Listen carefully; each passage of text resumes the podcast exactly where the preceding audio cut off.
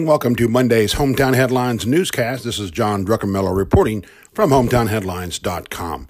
Constant growth since opening four years ago this month has Doug's Deli downtown searching for a second spot, perhaps in Cartersville or Calhoun. Our Natalie Sims has a profile this morning of the business on Broad Street and what has made it so successful in just four short years.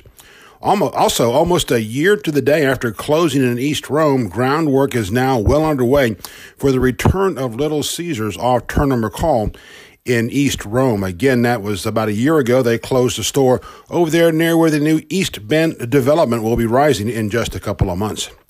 Also, the Development Authority is closing in on hiring an industrial recruiter. At least we believe that. They have a meeting set for 7:30 a.m. on Tuesday morning. We will be there live blogging on this on hometownheadlines.com, but it looks like we are close to a selection for a new industrial recruiter from Rome and Floyd County.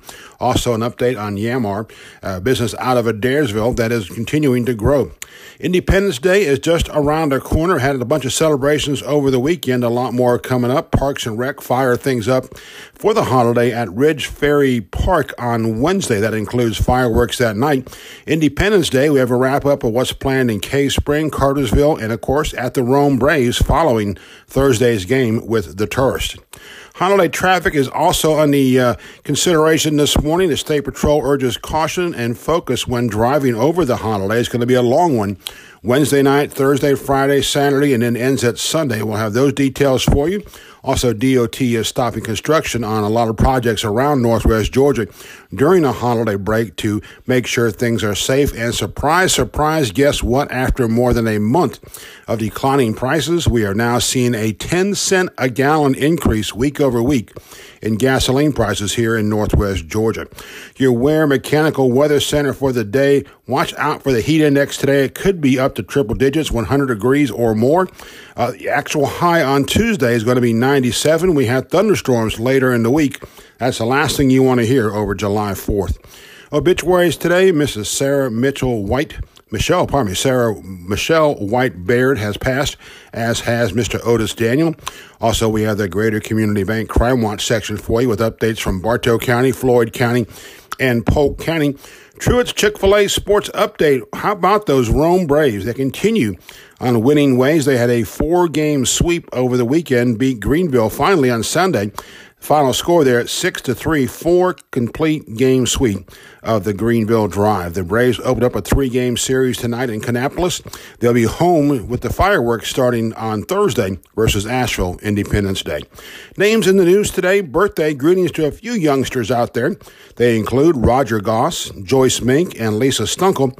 And we do want to share something of a sad note this morning. We're not trying to be cagey here, but we're waiting for a final word from the family. But we have lost a uh, another Roman overnight. This one's kind of a familiar face in the community. Even had a uh, radio show once a week here.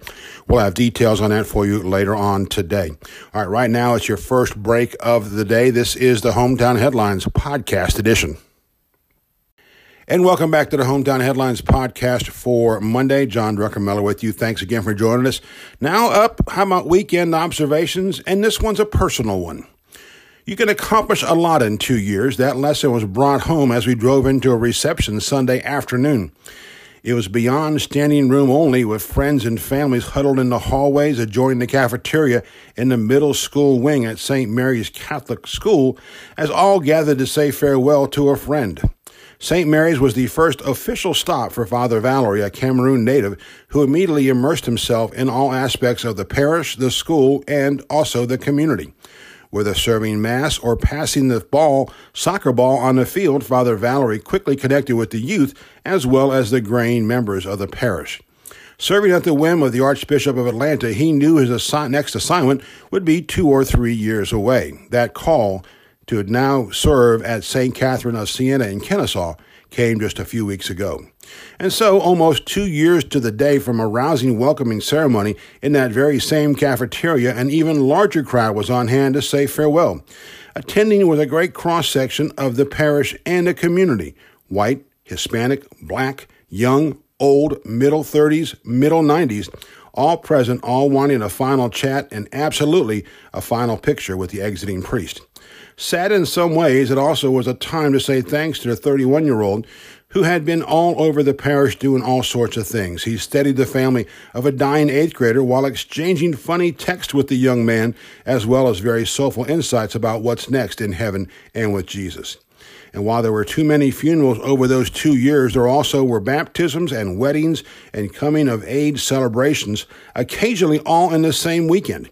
Imagine the flexibility needed to be a religious leader to be part of all that in just over 24 hours in some cases, but it happened several times in the past two years.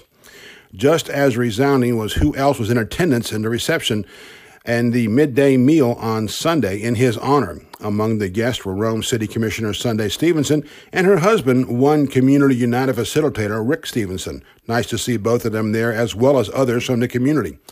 No matter the calling or the color, Father Valerie was ever humble, ever gracious, and absolutely thankful for his friends in Rome. Even his final homily and Mass at St. Mary's at 11 a.m. Sunday was special.